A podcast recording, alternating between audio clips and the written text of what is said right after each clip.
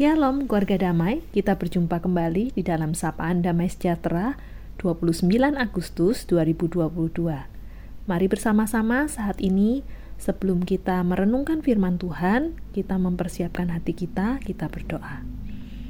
Tuhan Allah Bapa kami, kami bersyukur jikalau hari ini sekali lagi kami boleh diberikan suatu kerinduan untuk membuka hati kami menerima firman Tuhan Biarlah hati kami menjadi hati yang lembut, yang rindu untuk siap diubahkan sesuai dengan kehendak Tuhan.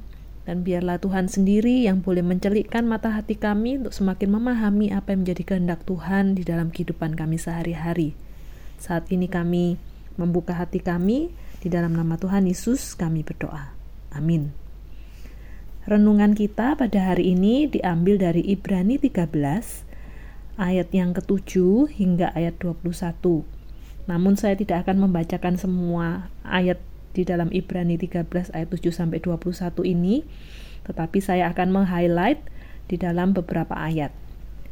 Saya akan membacakan dari ayat yang ketujuh hingga ayat yang ke-10 demikian. Ingatlah akan pemimpin-pemimpin kamu yang telah menyampaikan firman Allah kepadamu. Perhatikanlah akhir hidup mereka dan contohlah iman mereka. Yesus Kristus tetap sama, baik kemarin maupun hari ini dan sampai selama-lamanya.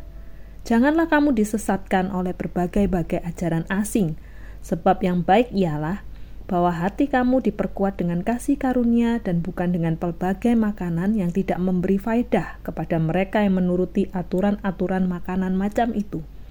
Kita mempunyai suatu mesbah dan orang-orang yang melayani kemah tidak boleh makan dari apa yang di dalamnya. Dilanjutkan ayat 17 hingga 21. Taatilah pemimpin-pemimpinmu dan tunduklah kepada mereka, sebab mereka berjaga-jaga atas jiwamu sebagai orang-orang yang harus bertanggung jawab atasnya. Dengan jalan itu mereka akan melakukannya dengan gembira, bukan dengan keluh kesah. Sebab hal itu tidak akan membawa keuntungan bagimu.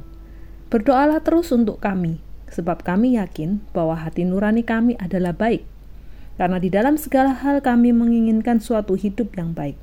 Dan secara khusus aku menasihatkan kamu agar kamu melakukannya, supaya aku lebih lekas dikembalikan kepada kamu. Maka Allah damai sejahtera, yang oleh darah perjanjian yang kekal, telah membawa kembali dari antara orang mati gembala agung segala domba, yaitu Yesus Tuhan kita. Kiranya memperlengkapi kamu dengan segala yang baik untuk melakukan kehendaknya dan mengerjakan di dalam kita apa yang berkenan kepadanya. Oleh Yesus Kristus, bagi dialah kemuliaan sampai selama-lamanya. Amin. Sedemikian jauh pembacaan firman Tuhan pada hari ini. Keluarga damai yang terkasih dalam Tuhan, bacaan kita pada hari ini merupakan sebuah bacaan yang mengandung nasihat dan doa bagi saudara-saudara seiman. Keluarga damai yang terkasih dalam Tuhan memang menjadi orang Kristen bukanlah suatu hal yang mudah. Dan kita juga mengetahui bahwa orang Kristen di abad yang pertama diperhadapkan dengan begitu banyak penganiayaan dan penderitaan. Sehingga menjadi seorang Kristen bukan sekedar cuma soal mereka harus mengakui bahwa Yesus Kristus adalah Tuhan dan Juru Selamat, tetapi mereka juga diperhadapkan dengan masalah hidup dan mati. Ketika kita membaca surat yang ditujukan kepada orang Ibrani ini, yaitu orang-orang Yahudi yang telah menjadi Kristen, kita akan menemukan bahwa ada suatu kebingungan yang mereka alami berkaitan dengan status mereka sebagai umat pilihan, dengan status mereka yang baru, yaitu sebagai orang Kristen. Mereka memang menjadi Kristen, tetapi tidak secara otomatis mereka harus meninggalkan keyakinan atau praktek agama Yahudi Hal ini memang menjadi satu hal yang memberi keuntungan tersendiri, sebab kita tahu bahwa orang Kristen di masa itu sangat dibenci, mereka tidak disukai, dan begitu banyak upaya-upaya penganiayaan dan hambatan yang harus mereka alami ketika mereka beriman di dalam mengikut Kristus. Mereka pun juga harus tetap menyesuaikan diri dengan kebiasaan-kebiasaan agama Yahudi dan karena itulah hidup mereka juga bisa menjadi lebih mudah dan terhindar dari berbagai tekanan. Sebab waktu itu agama Yahudi merupakan agama yang legal, sedangkan agama Kristen tidak. Keluarga damai saat itu jemaat diingatkan bahwa apa yang dilakukan dalam ibadah-ibadah di kemah suci, kemudian di bait Allah, semuanya telah disempurnakan oleh Tuhan Yesus. Jika korban yang dipersembahkan oleh imam dalam dunia PL harus diulang terus-menerus, maka sekarang Yesus Kristus telah menjadi imam besar bagi kita dan punya dan bukan hanya itu, dia juga telah menjadi korban yang sempurna yang dipersembahkan satu kali untuk selama-lamanya. Sehingga orang-orang Kristen yang masih mengikuti upacara-upacara agama Yahudi sebenarnya menyangkal, menolak karya penebusan agung yang dikerjakan Tuhan Allah di dalam Yesus.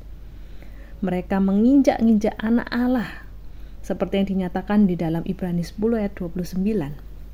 Tetapi orang-orang yang sungguh-sungguh mempercayakan dirinya kepada Allah dan menerima apa yang dilakukannya dalam Yesus, mereka lah yang akan memperoleh hidup atau keselamatan. Jadi intinya keluarga damai, penulis Ibrani ini mau memberi penekanan bagi para pembacanya bahwa di dalam kehidupan Kristen, keselamatan itu diperoleh bukan hanya karena usaha manusia, melainkan semata-mata hanya karena kemurahan Allah di dalam Yesus Kristus. Nasihat ini memang berat untuk dilakukan, karena itulah penulis Ibrani ini mendaftarkan banyak saksi yang diambil di dalam Perjanjian Lama sebagai contoh bagi mereka. Bahwa orang Kristen yang setia pun memperoleh hal yang sama dan pengalaman iman mereka seharusnya mendorong setiap orang Kristen lainnya untuk mengarahkan seluruh kehidupan mereka kepada Yesus sebagai teladan dan pusat kehidupan. Secara khusus di dalam pasal 13 ini, penulis memberikan nasihat tentang bagaimana menjalani kehidupan sebagai orang-orang yang hidup berdasarkan kemurahan Allah. Penulis Ibrani memberikan nasihat atau pengajaran bahwa kehidupan Kristen yang sejati bukan hanya bicara soal iman atau hubungan pribadi dengan Tuhan, tetapi iman yang sejati juga tampak dalam kehidupan sehari-hari, nampak dalam hidup persekutuan. Karena itu keluarga damai supaya nasihat yang diberikan ini bukan hanya berhenti pada teori atau hanya sekedar kata-kata saja, maka penulis pun memberikan contoh konkret yang dapat diteladani oleh jemaat yang dapat kita baca pada ayat 7 sampai 8 dan juga ayat 17 yaitu tentang para pemimpin para pemimpin ini telah memberikan berbagai hal yang dapat diteladani oleh jemaat dari apa yang telah mereka lakukan di dalam pelayanan, bahkan sampai mereka sudah tidak ada lagi di dunia. Apa yang diteladani dari mereka? Yaitu kesetiaan, ketekunan, ketaatan. Teladanilah iman mereka. Sebagai implikasinya di ayat 17 para pemimpin juga selain patut diteladani, mereka juga patut untuk dihormati, dihargai, didoakan karena panggilan, komitmen, tanggung jawab, dan pelayanan mereka lakukan dengan tekun.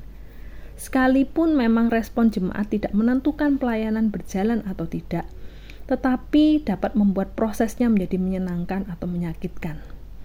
Sehingga harapannya akan tercipta keseimbangan, yaitu terciptanya kehidupan yang saling menghargai. Adanya semangat untuk bekerja sama antara umat dan pemimpin. Demikian juga seharusnya kehidupan kita di masa kini. Keluarga damai yang terkasih, marilah kita hidup seturut dengan firman Tuhan.